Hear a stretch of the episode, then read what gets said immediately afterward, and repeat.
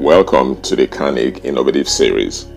My name is Lawrence Mba, and I'm a consultant in strategy and business growth with 30 plus years of experience in Africa and North America across such fields as FMCGs, financial advisory, banking, wealth management, advertising, and consulting. Our topic for today is versatility, a key ingredient for leading now and post COVID 19. The advent of COVID 19 has enhanced and raised very highly the managerial um, trait for flexibility and versatility.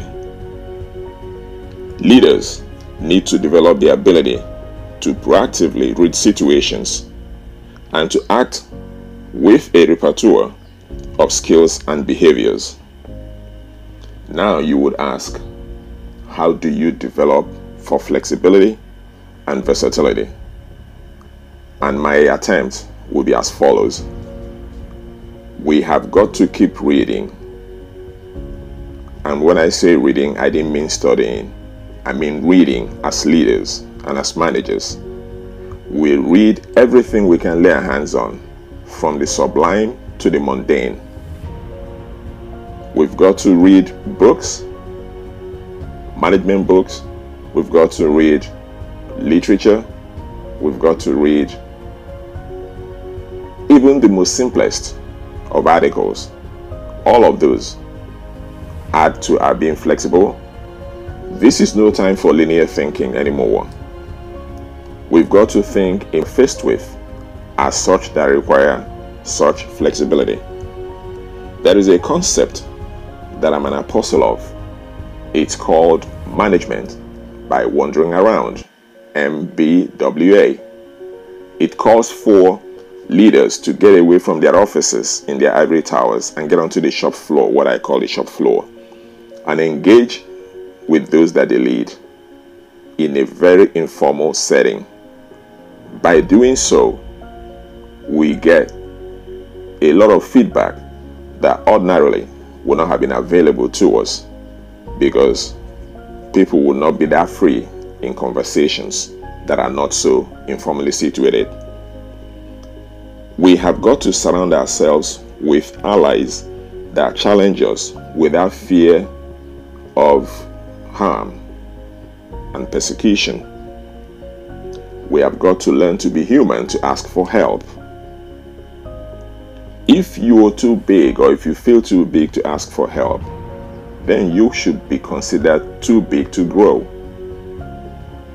Eliciting feedback is a quality of a good leader. I'm going to at this point share personal experience from my other life.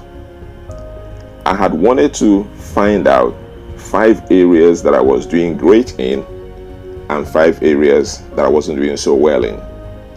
I knew that if I'd asked my team to send me emails, they would sound politically correct because they knew that I would know who was sending what email.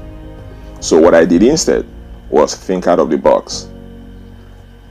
Literally, I took a box, sealed it, the way you'd find ballot boxes with a little opening at the top, and I had it kept at the security point away from the office so that I wouldn't see who was dropping what into it. I then asked the team to try and write five things that I felt I was good at and five areas they wished I did better in and then print them out so that they, they were not handwriting so that I wouldn't try to read whose handwriting it was and to put them in those box in that box after a week I picked up the box and summarized all the comments that had been left in there that was really eye-opening for me and worked perfectly for me so again as part of building versatility, I would suggest the following that we read and read and read. And talking of reading, one of the ones that I found useful for this subject is one by Bob Kaiser The best leaders are the versatile ones. We should surround ourselves with people who challenge us and bring out the best in us. We should find ways to engage better in informal settings with people that we lead. We should be bold enough and humble enough to ask for help. Those are my ways of developing versatility and flexibility. I thank you for listening to me today.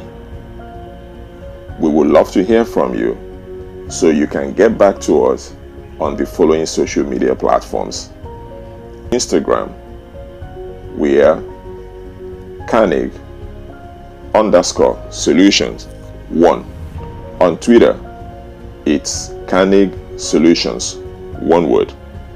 On Facebook, it's underscore solutions. Our website is www.carnegie-solutions.com. Thank you very much indeed for listening to us today. Send us topics that you like us to address.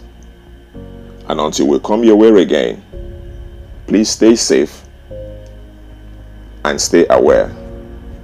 COVID is real. Bye for now.